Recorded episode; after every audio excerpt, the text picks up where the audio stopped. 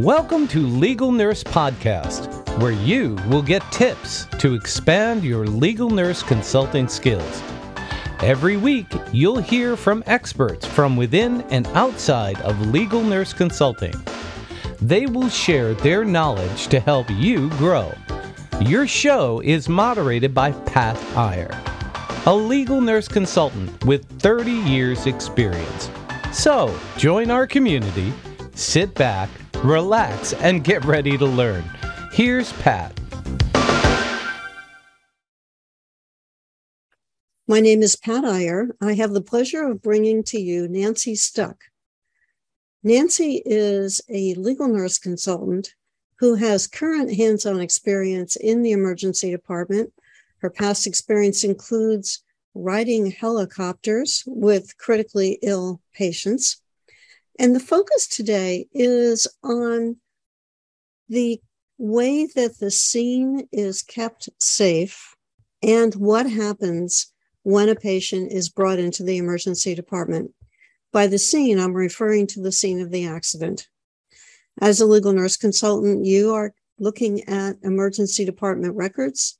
You could be asked to look at rescue squad records and summarize the details of what went on and it's all at our level, it's all nice and sterile. It's just paper and ink. It's not nice and sterile when Nancy is involved. Welcome to the show, first of all, Nancy. Thank you. Glad to be here. And Nancy is a member of LNC Success Connection, my coaching program to help individuals who are building their LNC businesses to thrive and survive and strengthen their businesses. If we start first about the scene, Nancy, probably everyone who listens to this has been at some point in their life on a highway and watching the traffic slow down in front of them and realizing that something catastrophic has happened on the other side of the highway. That's immediately what I think of when we talk mm-hmm. about the scene. And you're driving and you're looking and you're saying, What, what, what is that? Tell us about some of the risks that occur when somebody's been catastrophically injured, or it could even be minor injuries. What are the risks about that scene that we should think about? Well, you pretty much touched on some of it. A, lot of it comes from the distracted driver who's trying to go around the scene itself. So you have instances where maybe um, two cars collide. They may even get over to the side of the road, but um, police, fire, rescue squads aren't there yet. So it's not um, sanctioned off anywhere. And distracted drivers look, and then they end up hitting the cars that are on the side of the road or maybe in partially in the lane. People may have gotten out of their cars to exchange information look at the damage that was done then they're hit. And a lot of it comes down to the distracted drivers who are stopping or slowing down or not slowing down to look at the injuries or to look to see what happened. Mm-hmm. so there's the people who were initially involved in the accident could get a, hurt again again if they're outside the car. Now they're hit by somebody who's come by rescue squads, police, the firemen, they try to set up barriers. That's why you'll see like the police cars or the fire trucks parked at angles. They're trying to create a safety zone. But they've been hit, you know, for the exact same reasons that when the people are going by trying to look, they get distracted and they, uh, you know, veer over a little bit just enough to hit somebody or something else. Sometimes they hit another car in front of them, creating a second accident. that innate curiosity that we're talking about can be so destructive in this context. it does. It does. Wow. Yeah. Are there any other aspects of scene safety that we should think about? So, mostly follow the directions of anybody that's on, you know, in uniform. We've had where when you land a helicopter, the um, fire department will pick out a safe area for you to land. There's certain qual- um, qualifications that the landing zone has to have. It has to be a certain size, certain ele- like trees and objects like that have to either be a certain distance away or not above a certain height um, for the pilots to make the landing safely. If it's at nighttime, it has to be well lit. If it's dirt, like say it's on an old dirt field, you think that would be great. But a lot of times, what happens is as the helicopter's landing, the blades are spinning, creating an air speed that's the equivalent of a level one hurricane, right? Over 70 miles an hour. So it's blowing anything as it's coming down, it's blowing any loose rocks, dirt out. So it's spraying out at anybody who might be standing there. But in addition, it creates a dust cloud. And so you have, you hope that the um, uh, fire department will wet down the area first because there have been times when it's called a brownout. They start to, pilots start to land. The dust literally blows up and covers the entire windshield and they can't see. So from that aspect, the fire department usually they're well aware of all these things and so they have to create they start out making sure that they're creating as safe of a place as possible to land but some other things that have happened and it's again back to people who are interested in looking is they create you know they'll create a barrier. People will run through that barrier because they want to come and see what's happening or they want to get next to the helicopter. We have to post in the past we would post somebody who's close to the tail rotor of the helicopter. Um, usually it's somebody from the fire department will like stand you know at a certain distance within the uh, half circle of this helicopter tail rotor because people don't realize it's spinning so fast you don't even see it you could walk right into it so but we've had people run into the scene thinking I don't know, they want to get a picture of what's happening or something like that. And they don't realize there's a lot of moving parts on a helicopter besides what's going across the top. So it's a it's a big deal that the rescue people have to be aware of to make it safe for everybody, for the patient, for the helicopter crews, for the other providers on the scene. And like I said, if it's out on a road, that they're trying to make it as safe as they can so that none of them get injured or get hit by a car. Mm-hmm. As you talk, I have an image of a photo that I saw years ago of a woman who was on a bike who was hit from behind by a bus. And the scene is a photographer. The, the scene the photographer caught was mm-hmm. of another photographer with his back to the person who took the picture, crouching down and taking a picture of the two rescue squad workers, one on each side of the stretcher, and they're walking towards a helicopter. And it's a beautiful summer day, and the grass is green, and it's such a contrast with the drama just in that instant, catching them loading the patient towards the helicopter, clearly far away from that right. rear rotor, but a, respectful distance away. Now that you say that, that the person crouching down taking the picture was nowhere near the helicopter. It was ahead in the yep. scene. Hopefully outside the barrier walls. Yeah, hopefully, hopefully. We've had, they actually had one once where um, the helicopter was starting to land on Interstate 95, which is, you know, a major th- thoroughfare. And a semi truck driver didn't see the barrier set up and went right through it.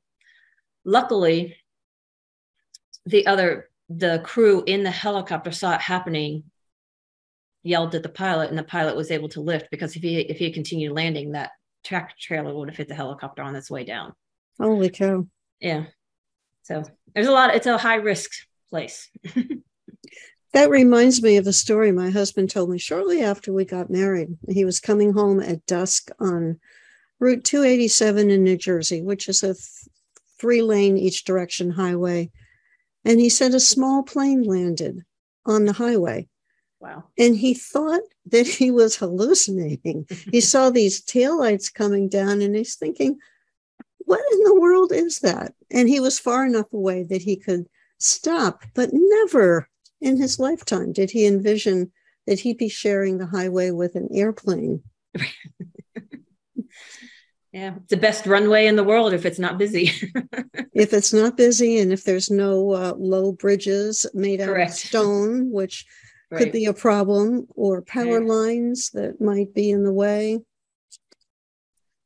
I've also thought about securing the scene, Nancy, in terms of something that my father used to terrorize us with kids about downed electric wires. Mm-hmm. Don't ever get out of your car if you see a downed electric wire laying on your car because then you form the contact and you get electrocuted. I would think that wires and, and active electric wires would also create a hazard for the scene. It does. And that's actually a true statement because even though the wire is down on the ground, it can still be live. And you stepping out, you won't even have to step on it. Stepping near it could be enough for you to have get an electrical jolt from it. Um, of course, it can also cause fires. So where they land, something may it might uh, cause a fire nearby, which now you have a secondary problem going on. Mm-hmm they also cause problems for helicopters when they're not down because they have to, you know, there have been reports of helicopters that have run into those wires, you mm. know, so they can be very dangerous things both when they're in the right place and when they're in the wrong place. Yes. Well, take us now into the ER. We have a person who is being unloaded from an ambulance or a helicopter into the ER bay. And I've been in the Johns Hopkins with my husband when he was having a um, cardiac cath done. I remember being there for about eight or nine hours and periodically hearing the sound of the helicopter coming down and then code 700, code 700, or some code that was announced to notify people of the arrival of the helicopter. From inside the emergency department, and we are looking at medical records commonly that say trauma team activated or code trauma activated. What does that mean for us as legal nurse consultants when we're reading those medical records? So, one of the things you can look at is was the appropriate code activated? In our facility, we have two trauma codes, and it's based on what the the report that we get from EMS and the symptoms or the severity of the injury that the patient has. So if they're stable, their injuries don't involve like their head or or they're not bleeding and they have good blood pressure and everything like that, we would call one type of a trauma code. If they're very unstable, if they're unresponsive, if they're not breathing, anything like that, we would call a different level. So you would want to look and see what levels of activation um, was done at that hospital and was at the appropriate level. Although you do have to understand that it's based on the report that's given, and sometimes the patient condition changes after report's given. And there's, I mean, you just have to recognize that as soon as that person comes in, you have to change the level of the code that's put out. So it's not all, I'm not saying it's always the fault of the people calling it, there's a lot of mo- moving pieces that go into it but look at the type of code. Is there more than one code that can be activated? And then who responds to that code? For example when we call one of the people when people are stable and we call one type of trauma code it's the um, trauma team uh, mostly residents nurse practitioners the nurses who show up if we call the more severe trauma code the trauma attending and the ER team comes over and there are airway providers. Mm-hmm. So if the appropriate people was it called so the appropriate people for that level of injury was there and if not did they get there quickly was it recognized soon that the inappropriate code was called or it wasn't inappropriate it was appropriate for that at the time being but if there's a change how quickly did they call the more severe code? If there was a secondary type they call and how quickly did the people respond? So you look at arrival time and then arrival time of each of the main providers. Given all of the things that have to be assessed you know one of the arguments that we deal with as legal nurse consultants is i was so busy taking care of the patient i didn't have a chance to document patient care comes first Right. and unfortunately, that is true. Mm-hmm. And trying to figure out after the fact what happened is complicated by all of those missing pieces of information. Okay. With the rapidity of actions in the ER, what documentation pieces should we be looking for, or what systems should we be looking for that would enable people to do quick checkoffs versus having to write a lot in the midst of this? Before we continue with the show, I'd like to share this special announcement with you. You say, as a legal nurse consultant, but I don't know anything about branding. The idea of promoting myself seems so sleazy. I want to serve people, not sell myself. People use words like branding and unique selling proposition, and I don't know what any of that means. As a clinical nurse, you excelled at your job, benefiting from both training and extensive practice. Now, as an LNC or one who wants to enter this field, you realize that you're in a business and your nursing school or college classes never included those skills that you now most need. I'm Pat Iyer, a legal nurse consultant who started serving attorneys in 1987. I wrote How to Heat a Fiery Brand for Your LNC Business Tips to Be Noticeable. My expertise will give you the information you need to stand out and attract the interest of attorneys you want to serve. That's what branding is giving people a reason to choose you because they feel you offer something they can't get anywhere else. You'll learn how to define and express your unique identity, the special gift you give your client. Maybe that's exceptional service or dedicated attention to detail or going above and beyond what the client requests. Once you learn about your gift, your marketing will become much easier and you will use it to tell the world. This is what makes my service special. When you clearly express who you are, you'll attract attorneys for whom price is not an issue because your branding makes it clear that hiring your services will give them exactly what they need. Get your copy of How to Heat a Fiery Brand for Your LNC Business Tips to Be Noticeable at lnc.tips forward slash creating series.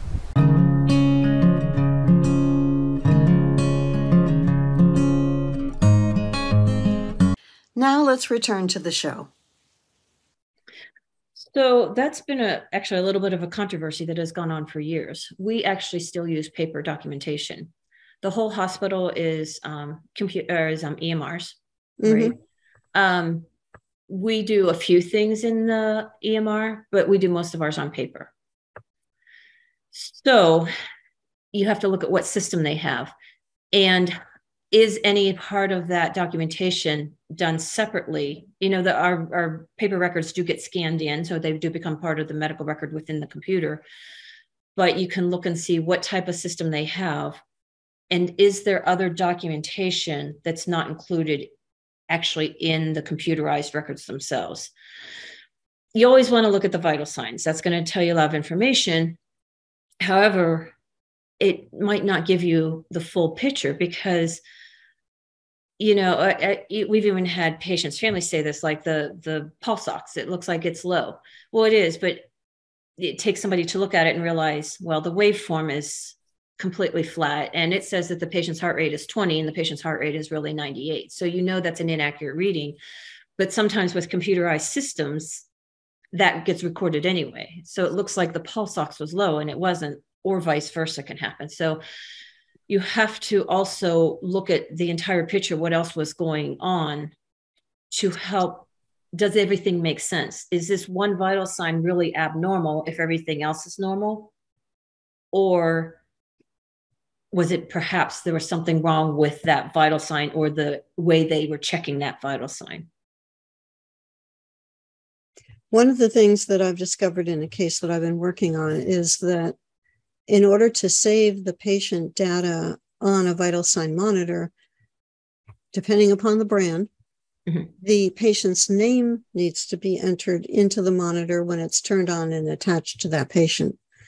And if it is cleared or turned off without the patient's name having been entered, then the data gets wiped out and right. there's no way to retrieve it. Right. And that becomes an issue in certain types of cases. I'm thinking of this is also a prime temptation in an emergency department, get that patient in, get them hooked up with their leads, get them attached to the vital sign monitor. But did they take the time to put the patient's name in? And Sure. does that data simply disappear when the patient's taken off of that monitor? Right. So ours in the emergency room, like I said, it it doesn't get associated with a name at all. The good thing, so on one hand, that seems bad because you know I know upstairs on the floor because I also do rapid response, and we ask them to you can scan the patient's ID bracelet, and then with with a wand, and it that then connects that uh, Dinamap to the patient's record. And that's all good but when a patient first comes on they they don't have the they don't have a um, arm bracelet right? When they're first coming in it takes a few minutes to get them registered. Yep. so we have our monitors we've already have them on monitors we're already checking vital signs. Patients sometimes you know you never know what's going to happen to the um, the way that they have to register the patient. Sometimes there's a delay in that computer. So we've had patients might be there five or ten minutes before we um, have an arm bracelet for them. So we can't wait hmm to do vital signs and everything, just waiting for the arm bracelet so that we could connect the machine to this particular patient. hmm Then, in when it's very busy, which is, it is in a lot of emergency rooms now, this patient has become stabilized, but your next person's coming in. You're quickly taking that off the stable person, cleaning it very quickly, and putting it on the new person. And if you haven't changed the name there, now you have vital signs for this new person might still be connected to the old person's name. So it, it can be a tricky situation hmm for the nurses to make sure that they have it correctly correlating with the correct patient. Yes. Yep. I can see how that could happen. Mhm. We've got a person in the emergency room. I'm going to bring you back down to that ER. A little nuance. I learned several years ago it's an emergency department, it's not an emergency room. The emergency room language is archaic because rarely do you have a hospital with a single room compared to a department. Mhm. I have heard of people whose chests have been opened in the emergency department for emergency thoracostomies before rushing them into the operating room.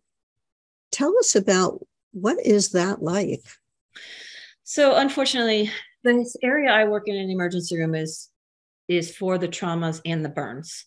I would say we open a person's chest at least once a week.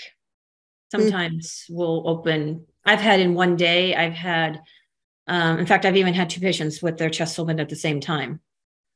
Um, get several people from the same accident. Sometimes completely different things, and the trauma team is going back and forth opening both people's chests. Um, it's a it's an intense situation, and you have to really focus on what's happening. Um, the person has obviously has lost their blood pressure, they've lost their pulse, they're unresponsive. Um, hopefully, you know they've been intubated, but sometimes that surgeon is is already opening the chest while somebody else is trying to intubate the patient. Once they get it open, they're sucking out, you know, the bloody fluids, trying to find. Usually, when you open a chest, it's usually from a penetrating wound it's more rare to open a blunt trauma like a car accident, um, a fall. They there are times when they will choose to open the chest, but it's not as often as a penetrating wound, such as a knife or or a bullet. Um, so what they're doing is they're looking for the hole, or they're looking what happened inside. They're literally looking inside the chest. What do we see in here? Where's the blood from coming from? What can we temporarily put a couple of stitches in, put something, a clamp, that we cross clamp the aorta all the time, trying to find where the bleeding is coming from to get them to the operating room. Mhm. Um, once you open the left side of the chest, there's a couple ways they can do it. They can either cut through the ribs on the left side chest. Sometimes they, it's very rare that they go down this way, like go straight down the sternum, like they would for open heart surgery. That's a more, more controlled environment in the operating room. So they're literally just going in, they're trying to see the heart, that aorta, all the pieces right there to see can they see a hole? If not, now they have to open the right side of the chest again looking is there holes on that side? Minimally they're going to put in a chest tube on the right side to see if there's blood coming out of the right side of the chest. If there is now again they have to open the right side to see is there a hole there that they can attach? Um, during this time you know obviously they don't have vital signs but we just opened somebody's chest uh, what day did i work? Saturday. Um, and they did internal compressions and then the person went into ventricular fibrillation so you have to put the internal paddles on the defibrillator and you put the paddles right on the heart itself and hmm. defibrillated the patient. Now that's uh, dramatic, Nancy. it is. And that's like not something I've ever seen. we do it. I've done chest comp- internal chest compressions. There, you know, you have to be able to, you can't squeeze it like this because the chance of your thumb going through the ventricle is high. So you have to, you have to do this kind of like this motion and more like this actually. And you're squeezing you literally have the heart in your hands and you're squeezing like this um, to try to give it the internal chest compressions while they figure out where the bleeding's coming from and trying to repair a hole. Have you seen people survive after having internal chest compressions? Mm-hmm. quite a bit. It's all based you know what a lot of it's based on is timing. How soon did that person get to us and then when did the pulse when did it so the kind of the guidelines for american college of surgeons is 15 minutes without a pulse. You can still open a chest 15 minutes. If they've been without a pulse for 15 minutes for a penetrating wound i think it's 15 maybe a couple minutes more than that but only like 10 to 12 minutes for a blunt. Again because of the type of injury that you're going to find um, they give a little bit longer because it's it's something they can readily fix if it's from a penetrating wound. We've taken quite a, we take quite a few. That last person I did take down to the operating room. Um, people have walked out after that. We hmm. had a, a little young kid, firefighter, just first day on the job. So he was, I think he was, I don't know if he's 19, 20, 21, that age range. Um, standing in a he was standing in front of a fire truck and another fire truck didn't see him and backed into him and squished him between the two fire depart, fire trucks. They brought him in they had were doing cpr they opened the chest they couldn't find injury. And like i said that's a blunt injury but he was close enough that they chose to open anyway.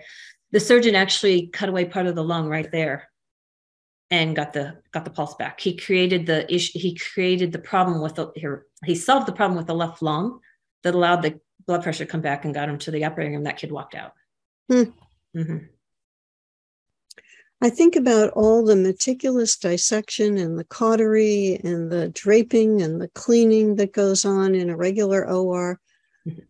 Is this procedure that you're describing, opening the chest, is that done without including any of those pieces that I've just described? Um, we usually um, throw betadine, betadine all over the chest. Um, draping is depending on what's going on. Usually they don't have time to do draping. It's you squirt betadine all over the chest, try to get the skin a little bit clean, and that scalpel is cutting through immediately. You don't have time to. Um, I mean, they still have to look for, you know, if we're putting lap lap pads in, especially if we open the belly at the same time, and mm-hmm. you're packing. Um, we have uh, we have um, radiopaque lap pads so that they can be shown on x-ray. Um, but we don't necessarily count them. We try to but we don't necessarily count them before they're being pushed in because they're literally just being shoved in as quickly as possible. Right. Right. And then that would become the responsibility of the or staff to remove correct. all that at the end of the surgery. Correct. Yeah i've seen count sheets. You know one of the interesting things about OR cases when there's retained sponges is right. is the count sheet correct? Was it done at all? And in the situations that you're talking about, I've I've seen statements that say count sheet not completed due to emergency. Right. Uh, but in other cases, the count sheet is invariably correct, even though there is a sponge left mm-hmm. behind or an instrument right. left behind we kind of cynically laugh in legal nurse consulting of yeah well if the count sheet was not correct we wouldn't have this case because they would have figured out that something was missing done the x rays, pulled it out of the patient's belly. Sometimes it's a towel also. Right. Surgeons grab towels from the Mayo table and shove Mhm. them into the abdomen and tuck them away in a quarter. And because it's not part of the count sheet, well, they go off to the recovery room with the towel still inside. But I digress. Your description is is pretty amazing, Nancy. If I think about somebody standing in the ER watching that type of opening up of the chest in an emergency, somebody's laying there and there's their clothes, there's there's not draping, it, it's just fresh off the cuff surgery. hmm That's exactly it. We cut away the clothes, try to avoid any bullet holes or stab holes in the clothing, cut around that, but you try Yes. to get that open as much as possible. And then, like I said, squirt the betadine on the chest and they, they're immediately inside. Hmm. Any final tips for our legal nurse consultants who are involved in looking at emergency department records when there is this type of significant trauma that we've been talking about? So, um, for this particular type of emergency trauma, it's going to be again, um, well, hopefully by this time, but the case the that they've um, triaged to the appropriate place. But you know, you can't if weather is a factor, or something like that. Sometimes they go to the nearest hospital first and then get transferred to us. So you look at that decision. Why was that decision made? Who made that decision? Once they're in the level one emergency room, hopefully again you look at what type of uh, code was called who showed up what's the timing of the people who showed up you know was anybody delayed for any reason and then look at um, the notes the notes sometimes uh, unfortunately a lot of newer nurses uh, don't write as much narrative notes as they used to because everything can be filled in but in an emergency department there's a lot that no matter what type of system you come up with, there's not a good checklist that's going to cover everything that happened. So you'll find that sometimes the emergency uh, nurses are writing more narrative notes and look at the narrative notes to see if it tells the story of what happened.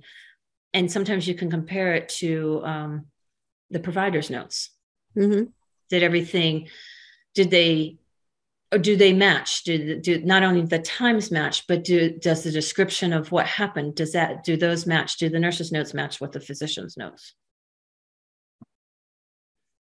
Yes, and that's one of the ways that legal nurse consultants can prove their value to attorneys is that detail oriented mind to be able to pick up on those discrepancies.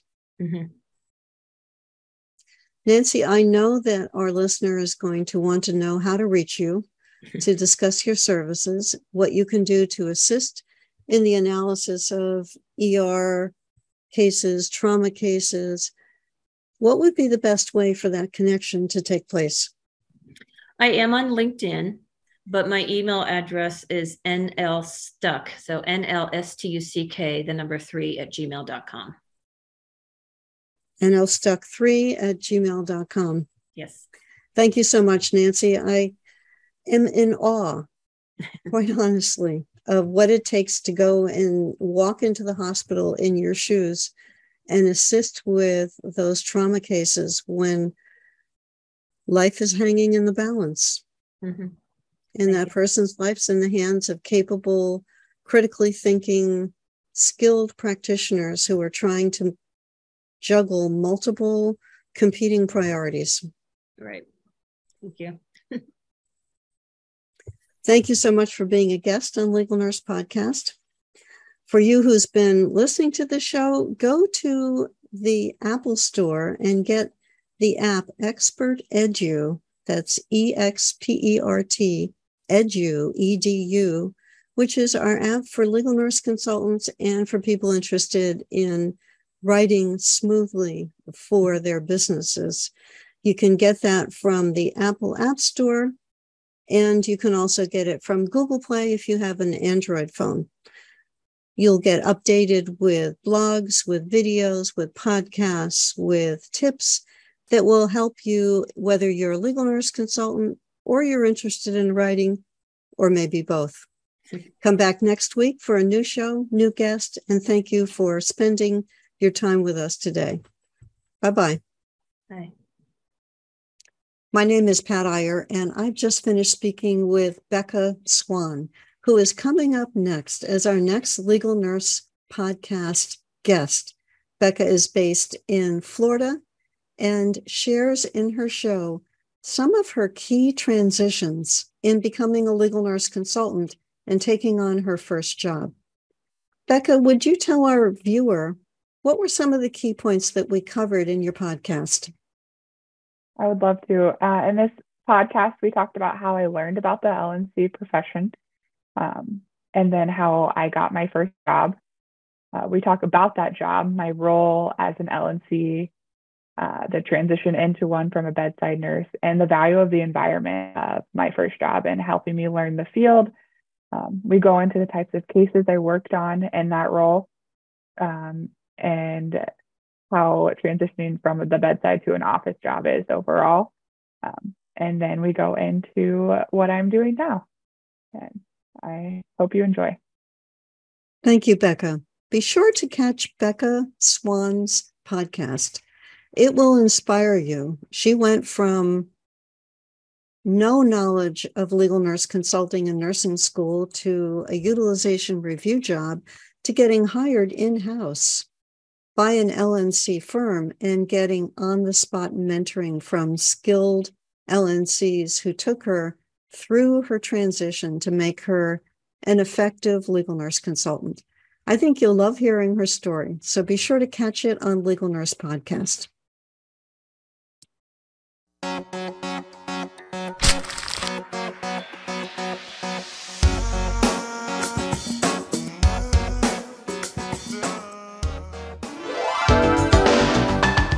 We hope you enjoyed today's episode. Check out Pat Iyer's resources for legal nurse consultants on legalnursebusiness.com. Pat coaches legal nurse consultants so they make more money, get more clients, and avoid expensive mistakes. Check out her coaching program at lncacademy.com. Please subscribe to our podcast and leave a review on Apple Podcasts. Join our community to get notified of each new episode and to receive the transcript of today's program. Complete the request form on podcast.legalnursebusiness.com. We appreciate you and your interest.